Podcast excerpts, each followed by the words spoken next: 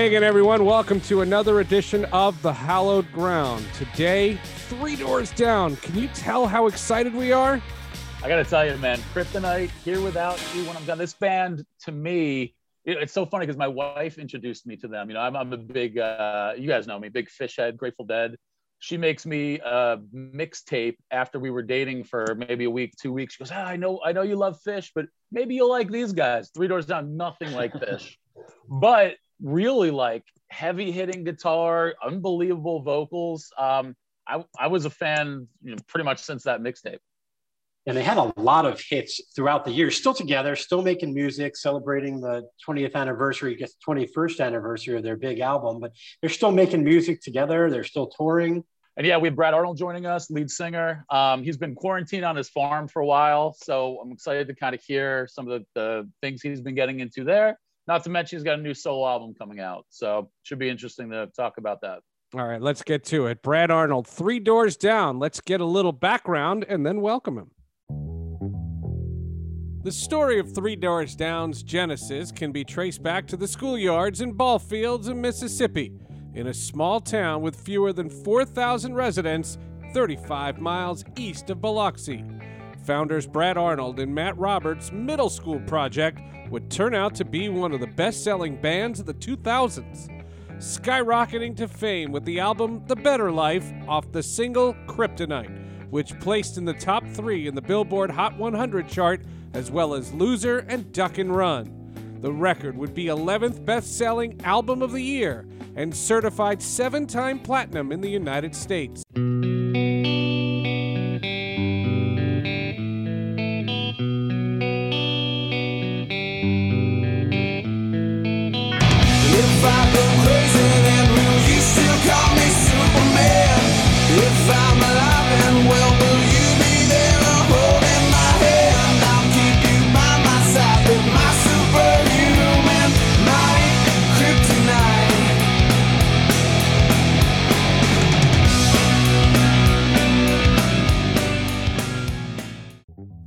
Band is celebrating the 20th anniversary of their debut opus, The Better Life, with a special anniversary edition that includes original demo recordings from 1996.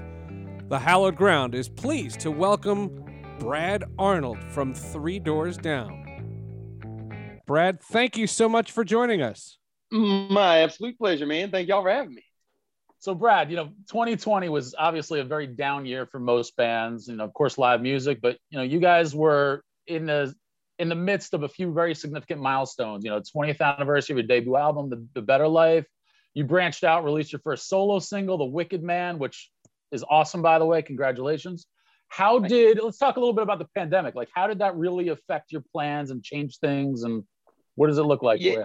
Yeah, man. Uh, we well, 2020 was the 20th year anniversary of our uh, of our record, The Better Life, that came out in 2000, and we had uh, we had already been working through 99 and and uh, on up into our uh, uh, 2019 rather. We had uh, been working on the uh, the the tour for 2020 and getting that all going, and um, so it just all kind of like fell through, you know, and and so over the course of like you know doing interviews in 2020 i was like well you know in the perfect world we'll just move the whole thing over to 2021 well here we are in 2021 and mm-hmm. and uh and so it didn't happen at all. And so now we're kind of maybe hearing some chatter about maybe tours starting later on in the uh in the year. And I'll be damn man. We're doing our 2020 anniversary tour. So, there you go. so, so as far as like a band sitting here going like, well, what are we going to play on it? So our plans were to go out and play, you know, like play the hits that people want to hear and stuff, but uh, at the same time, like play the better life from front to back. And man, oh, cool. I still want to do that. And so we done these three um, like live stream things. And the first one that we done, we played the better life, it was front to back. And it was so fun to do, man. That uh, if if and when we do uh, get back on tour uh, later on this year, I want to do that record just from front to back, man, because it was such a fun thing to do, and I want people to to just stand in the crowd and be able to hear us play it front to back, you know. Yeah. And uh, and um, so you know, it just kind of it up, it, just the, every, the whole world was in upheaval all last year, you know, and we just kind of rolled with it, and it sucked to not be able to go out on tour, but on a personal level, man, I, it gave me a chance to be at home and I can't say that I honestly didn't enjoy that a little bit. yeah, yeah. And you, you're in Tennessee, right? Basically, you have you have a farm. You seem like very active, outdoorsy. What mm-hmm. kind of mm-hmm. things have you been doing to keep yourself busy? I bought a skid steer. That's a what? what is that? A, like a you know like a bobcat, like the little mini loaders with the little track, like a little scat uh track steer. You know, was, they have like the bucket, but it's like right in front of you and stuff. Yeah, yeah, okay. But uh, I bought one of those. Yeah. and yesterday, so I bought yesterday. I went and got a stump bucket for it, which is a kind of like you know like a, a uh rather than it's like a dirt bucket. It, it attaches in the same place, but it goes down to really thin in the front, where it's probably only like eight inches wide in the front. It's just it's got four big teeth on it. Just made to like dig into a stump and like just pluck it out of ground.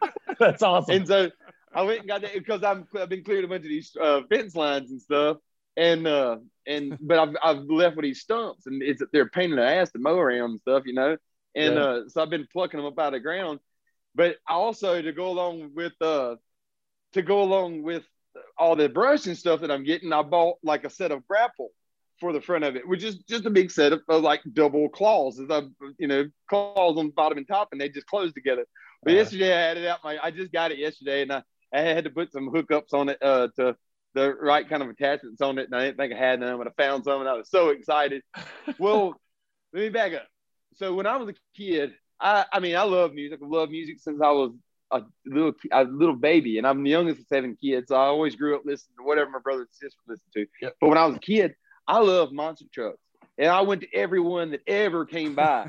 and if you remember monster truck shows like back in the '80s, they were monster, kind of a sideshow to like mud bogs and stuff like that. Anyway, but you remember like when they had some of like at that, that same time they had like some of the tank track trucks and stuff mm-hmm. they started making out of vans and then they had like the the big dinosaur that would come out there and just like rip cars apart and stuff, you know. Well, I was the driver of that yesterday. I was just looking for anything in my yard that, I could, that, I could, grab with these claws on the front of the skid steer and just rip this shit down. I was, and I was inside the cab of it, just like going, and my wife was rolling. She was like, "You oh, are a child," and I was like, "You're right, I am." That's awesome. That, that seems so, cool. so that seems so rock and roll. It's incredible. I'm just man, well you you can't give an old redneck no money. make now that you... the promo. Can we just clip that and make that the promo? exactly. Uh, now you, you played those those virtual shows. What what was that experience like for you? Obviously, you didn't have the chance to really you know feed off the crowd in the same way. Yeah, you know what? I, honestly, I just kind of had to envision, you know, because you're sitting there on like a sound stage, and that one in particular, we filmed those three in in a, in the uh, warehouse of a lighting company here in Nashville because they had all the rigging and stuff to put up the staging and stuff, you know.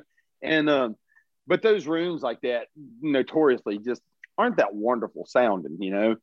Um, and it's just full of cameramen. So honestly, man, you know, I just took my mind to a show. I was like, you know, they're not here, but they're watching, you know. And I just tried to mm-hmm. envision somebody sitting in their sitting in their living room, you know, and and uh, and watching it, and just try to it, convey that energy of uh, in over to them. And, and at the same time, man, it was just it was kind of double edged because it was really really fun to be just playing, just playing because our last show as a band was in September of 2019 mm-hmm. and uh, that was at our Better Life Foundation show, and um, uh, that's the last time we had played together since since, and and so it was nice to uh to be back playing, but at the same time, man.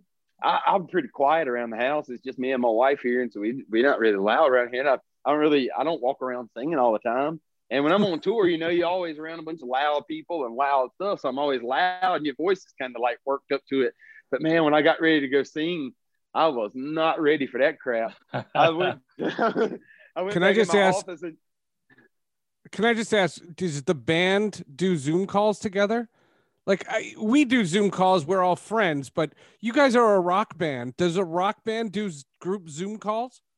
We tried to uh we tried to get together and write one day on Zoom, but it just it was eh, it just kind of was what it, you know. I mean, it was good in theory, and I guess if you already had something in mind, you were shooting to like maybe just fix a little part, you could Mm-hmm. you could make that happen.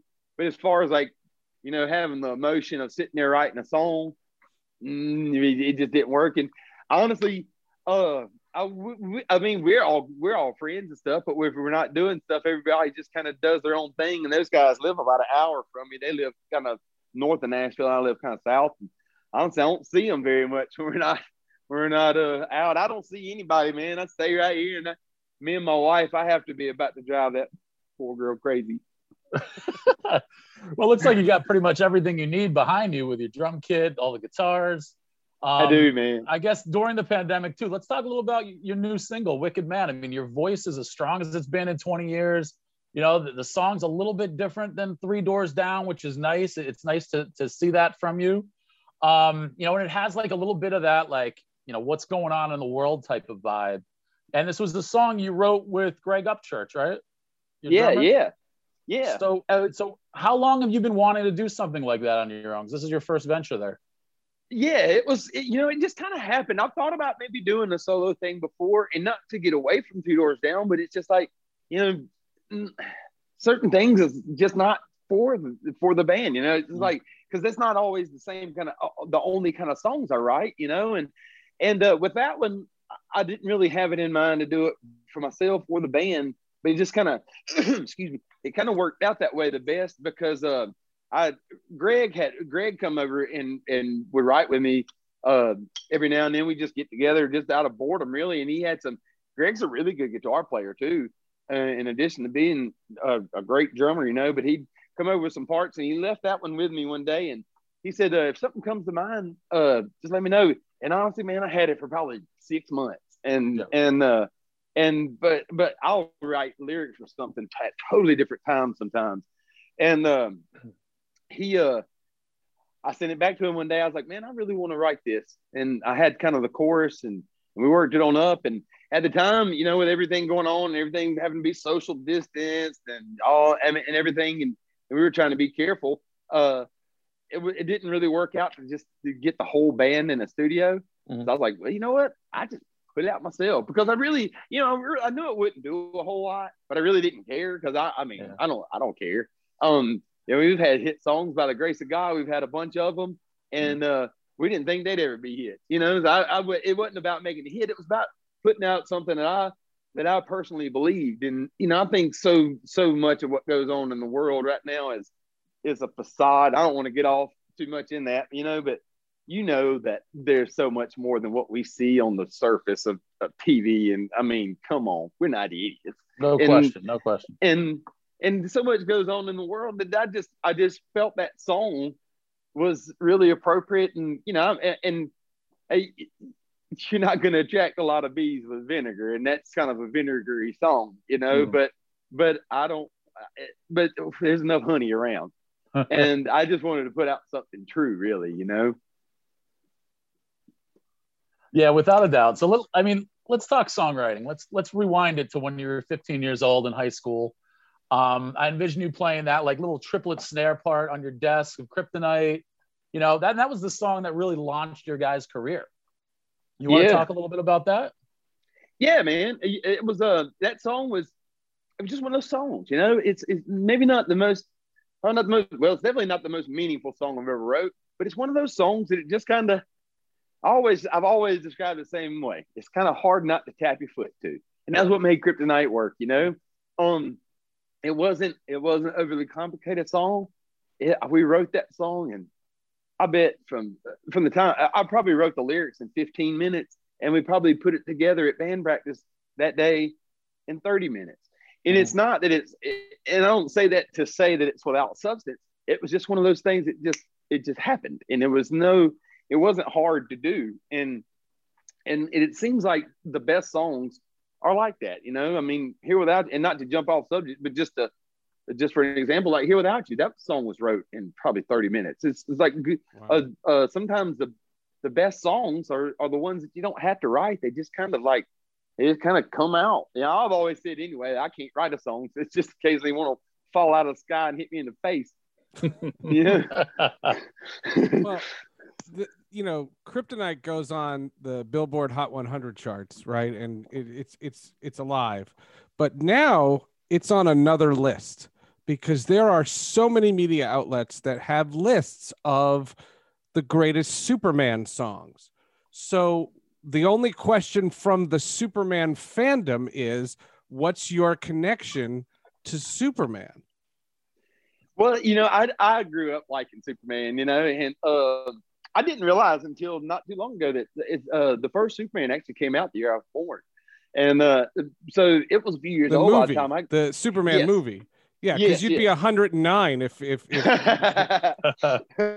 yeah, uh, but that, it, it did, and you know, I didn't realize a lot of the uh, the parallels in that song that went along with that movie, and uh, you know, and of course, the song is about Superman, but it's more honestly about the idea of him just being a, a powerful, kind of iconic figure to look at. He's more of the constant in the story of uh, of an example of just a really just a question of will you be there for me whether I'm strong or whether I'm weak, you know, and sure. and uh, I was talking about it, and I've talked about it in a few interviews, and it's, but it's pretty, it's pretty interesting over the years how much that more that song meant to me, uh, and that question meant to me than it did when I was 15 years old. Because I mean, the song was fun, it had meaning about my friends or whatever when I was a kid, but it kind of just sounded cool too, you know, and but that question, will you be there for me when I'm strong? Will you be there for me when I'm weak? Uh, has been you know, it's come up a lot of times and I see it around a lot. And, and it's an interesting question because it's not necessarily the answer that you expect because sometimes it's a lot easier for somebody to be there for you when you're weak than it is for somebody to be there when you're strong, especially maybe when you're a little stronger than them. It's le- easier for them to hate on you sometimes than it is to support you. And uh, so over the course of time, that song kind of gathered some new meaning for me. I heard it the first time on Smallville. Smallville Hmm. came out right after you guys released that song, and Smallville again wasn't. It's not about Superman. He didn't have the cape, but it was about a kid trying to learn his place in the world, and your song connected to so many fans that way. Yeah, yeah, that's it, it's it's amazing how it did, man, and and uh, it, you know because every everybody can. I think that's the I think that's the thing about a song being successful is is it that so many people can identify with it in different ways and make a connection to it in different ways. You know. Mm-hmm. So looking back at 20 years, 21 years now from the better life, you know, can you think you, when you put that out, did you think you could ever achieve the kind of success that that album had? And then obviously, you know, spurring the rest of the, the career that you guys have had since you're, you're shaking your mm-hmm. head. So I, I, I could tell you, you had no idea what you're in for. I didn't, man. I, you know, it is. We have been so blessed. We never even tried to get signed, man. We were just, we were just kids in the band in South Mississippi, and I mean, it, it happened to us almost like it happened on a movie, and it doesn't happen like that. You know, I don't, I don't. There's so many different ways about going, like the professional, I guess, really more strategic way about going and getting signed and being successful. And we had none of that, man. We we, we had our local radio station. They were they they were our our way in, and and then we did. I mean, and we weren't trying to use them for our way in. You know, we uh, we were always friends with our local radio station, and friends with all DJs, and we play. You know, they they have their local radio shows, and you go and local bands play at those and stuff. You know, but our local radio station down in Mississippi, WCPR, they also had a homegrown show that they played local music for an hour uh, once a month, and we'd go on that. We probably went on that show six or seven times and they play, you know, we'd play Kryptonite. We'd put Kryptonite in uh, about half the songs that become the Better Life uh, were on this local uh, CD that we made, and some other songs too. And those other songs we actually just put out in our 20 year box set uh, release of the Better Life. But um, but so you know, we'd go and play that show, and we get on there and and. We, they get a lot of requests for Kryptonite, but the, you know we didn't realize that the, the radio station just can't add a song but finally, we begged them, and after about a year of begging them, they added it, and that's what got us signed. It became the most requested song on that station, and and man, we never, we never dreamed, we never dreamed that we'd ever get signed. And and then after we got signed, I remember thinking, it was just only a few years after uh, the Marcy Playground "Sex and Candy" song came out, you know, and that was a big song. And uh, I was thinking, man, if Kryptonite could be as big as Sex and Candy, that would be freaking awesome, man. and and it worked. It was. That's like totally the American dream right there. It's crazy. So when you guys broke, you know, music was definitely changing. This was like what Backstreet Boys, Britney Spears, NSYNC time. You know, how did you guys as a band really deal with that first real blast of like superstardom? Oh man, I think we were all just I think we were all too kind of dumbfounded and starstruck. Just jaw dropped, right? Yeah, man. Because you go around to these. I remember playing the first time we ever went to an award show. I think it was the Billboard was the first time we ever played on one. I think we played Loser on it. And uh, you know, because you you kind of going off the success of your last song, but you're playing your current single on those shows, you know. And uh, so I think we played Loser on the Billboard. I think it's what it was. And dude, I was you're standing on that stage, and I mean, it, oh, a year ago, I'm like, I still am just like a kid, and you're looking out of that crowd, and you know, like you see on, on TV, the cameras hitting on all these different stars sitting out in the crowd. And I'm man, I'm looking through the front row, and there's like freaking Janet Jackson, and there's all like Backstreet Boys over there, like Dr. Dre sitting out there, and you're sitting there like, holy shit, I gotta sing. you know what I'm saying? and like, oh, there's my entire like freaking childhood sitting there. Oh yeah, and there's the Foo Fighters. Oh, great. You know. so so in that situation, I mean, you used to be able to hide behind a drum kit, no problem. I guess now it's not that easy to hide behind a mic stand. So what was that Uh-oh. experience for you like coming out from from back there and now being the front man, being up front, was, right in front of the stage? It was an absolute adjustment, man. I just yeah. didn't I didn't know what to do. I was I was so like I I'd always had drumsticks in my hands, so there was this whole thing of what to do with my hands and and all that.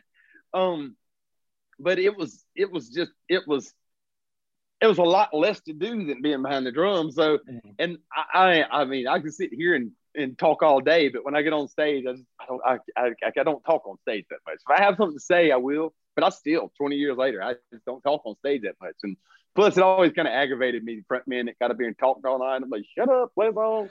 Uh, you know what I'm saying? they man, they played for three hours. Yeah, but they didn't play but 12 songs. You know what I'm saying? but uh anyhow, I did. It was a big adjustment, but I, I like being out front. Um, you know, and you through the years, you've been on tour with you know how many different bands? Creed, Daughtry, Soul Asylum, Collective Soul. You know, let's say you had to quarantine yourself. Which one of those bands would you quarantine yourself with, and why would you pick them? Uh, I guess if I had to uh, quarantine with somebody for a while, I'd probably be Chris Daughtry because me and him, uh, we man, we had a lot. Of, we had fun on tour he and I hung out, and I get along with all those guys. But just me and Chris, we're we're similar age, and a lot of those guys. I mean, for for no other differences than it is, is some of them a lot older than me, and I just never really hung out with them that much. But yeah. I mean, they were great people, and I, I love being on tour with them. But me and Chris, uh, we hung out all the time, man. We hung out every day, just about so if you look back at, at, when that album came out in, in 2000, kind of a, I'm going to call it a genre twisting time, right? We're coming out of grunge rock. You know, you got the Britney Spears, the NSYNC, the whole Backstreet Boys thing going on, right? And then for you guys to, I think you're number 11 in, in sales that year. Um, I mean, what's that like to be, you know, first of all to maybe be representing rock in that time period but having to make that kind of transition between what's on the radio is all these boys and young girls who are singing these songs and here you guys are you know let's call you kids your, yourselves but you got a different sound than everybody else you know i think that's something that uh i think that was one of the things that contributed to the success of that record was that it that it, you know it wasn't like some like masterful achievement. There just wasn't anything out like it at the time. There was a, you know, people ask me like sometimes, like, how did Kryptonite? What do you think was a, a why Kryptonite was so successful? It's like, yeah, it's a good song and everything, but it was a whole a mile wide for it to walk right up through the middle of. You know what I'm saying? Because there just wasn't any songs out like that right right then. You know, it's like you had like grungy stuff or you had like really poppy stuff, and here comes like a song with like a like a triplet little 1950s like Skippy beat almost, you know, and and it's a rock song, you know, Yeah. and it's something that that that's not it's not like not something it's not something that you're ashamed for your kids to listen to and stuff like that, and and that's something I've always been really proud of is the fact that that I, I, my favorite thing to look off stage and see is a kid jamming with their parents and both of them having a good time show, you know, and um because I because if probably the main reason is because my the first few shows I ever seen was a lot of them were like country acts and stuff, but a couple were country, uh, rock as well. Uh, was my dad taking me to shows when I was a little kid, and my daddy would have never taken me something to something that was dirty or something. He, he just wouldn't done it, you know. You mentioned uh, a couple of times during this interview the radio. You know, you remember the you, you knew all the DJs. Do you still love the radio? Because we get mixed reactions for that. Because some people like podcasts and Spotify and all those things more. But do you miss the radio, or do you still listen to the radio? I do still listen to radio. I do. Um, and I, I, I've always, I've, I've radio has always been our lifeblood. And if, if not for radio, then, you know, because we've been, we, by the grace of God, we've been a very, very, very successful band. But if you think about like, if you think about like bands back in the day, um, think about uh, like the band Boston or something. Nobody now knows who that is. We know who it is, but you know those songs. You don't know what those guys look like because they were a radio band, and that was us. You know, I mean, a lot of people know every one of our songs. They they couldn't pick me out of a lineup. You know what I'm saying? And that's fine with me. I always love that because we can have success and I can still go to Walmart. You know what I'm saying? well, Brad, this was a lot of fun, and you know we all love the song, and we all, you know, we were so anticipating this. Uh, we appreciate it. We we hope you had as much fun as we did. Man, I hope I I, I sincerely enjoy uh, talking with y'all, and I hope y'all uh, enjoyed having me. I know I'm kind of a spaz, but I get around here and I get all hyperactive during the Well, day. So Brad, Brad, it's a, it's such a treat for us. I mean, you're talking to three guys from New Jersey right now, so awesome, man. we, we love hearing you talking about grinding stumps and, and all that stuff. So teach us. Heck I'm gonna yeah, go out man. later and what, what was that that uh, piece of equipment called? I'm gonna go get one uh, sometime later today. A skid steer. A Yeah. skid steer. Yeah, Nice. That, that, that, that'll happen. I'm sure that'll. happen. Thanks I'll, uh, again, you Brad. I'll, I'll post a picture of when I put the claws back on it. I'll I'll get my wife to take a video and I'll put it on my Instagram. there we go. Yeah, there that's we go. perfect. All right, Brad. guys- thanks again for joining us. We really appreciate the time. And thank you guys for having me, man. I've had a blast, and God bless you guys. I hope y'all have a great one.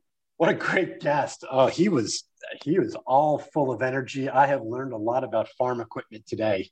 He was awesome, just a real guy, very down to earth. Um, you know, he taught us about a skid steer, which I could see Jeff is uh, jumping online right now to try to order himself one. Check, checking prices at uh, Tractor Supply Company. Oh, I'm sure. I'm sure. I mean, think about this guy, man. All the accolades this guy's had over the years. He's had what? Tw- over 20 million albums that he sold across the globe. To Grammy nomination, won two American Music Awards. Um, we didn't even talk about his charity, the Better Life Foundation. They've uh, donated over like three million dollars to children and women's efforts, humanitarian relief efforts.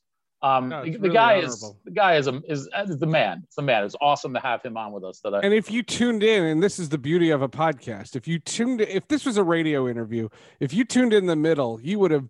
If I gave you 99 guesses, you wouldn't have said that guy's three doors down. oh yeah, not at There's all. There's no way. and luckily, you know, getting ready, we'd heard, I'd seen some YouTube clips of him, so we kind of knew what he was going to sound like. But wow, he came out of left field and he had a blast doing it. I like Um, what he said. Um, you know, it's all about still having success, and he can still go to Walmart. Love that. The American dream, right there. I like that he wrote Kryptonite and did it in band class. Yeah. yeah, 20th anniversary, that new LP set that just came out. Um, I'm going to be picking that up because uh, I really want to hear some of the early versions, especially of, uh, of Kryptonite. Should be Yes. fun. And uh, that's this kind of stuff. This is hallowed ground. And Brad Arnold, certainly, he's an iconic musician. And now he is just one of our favorite interviews. Thanks for listening. Thanks for downloading. Continue to rate and review because that's how iTunes ma- ma- uh, markets podcasts. Make sure you tune in to the hallowed ground.